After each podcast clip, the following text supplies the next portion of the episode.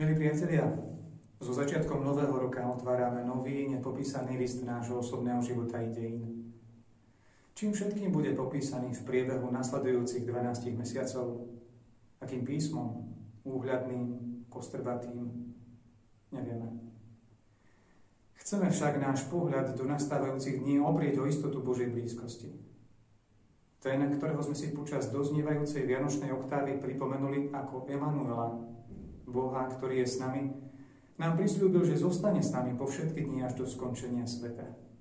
Istota jeho prítomnosti nám lieva odvahu z dôveru vykročiť a s nádejou hľadieť aj do situácii neistoty. Kiež naše kroky sprevádza Boží pokoj. Vyprosujme ho pre krajiny trpiace vojnou. Staňme sa jeho nástrojmi vo vzťahoch. Kiež naše kroky vedie Božie svetlo múdrosti a rozvahy. Vyhýbajme sa slepým chodníkom negativizmu a neprajnosti, ktoré ústia do úštin tmy.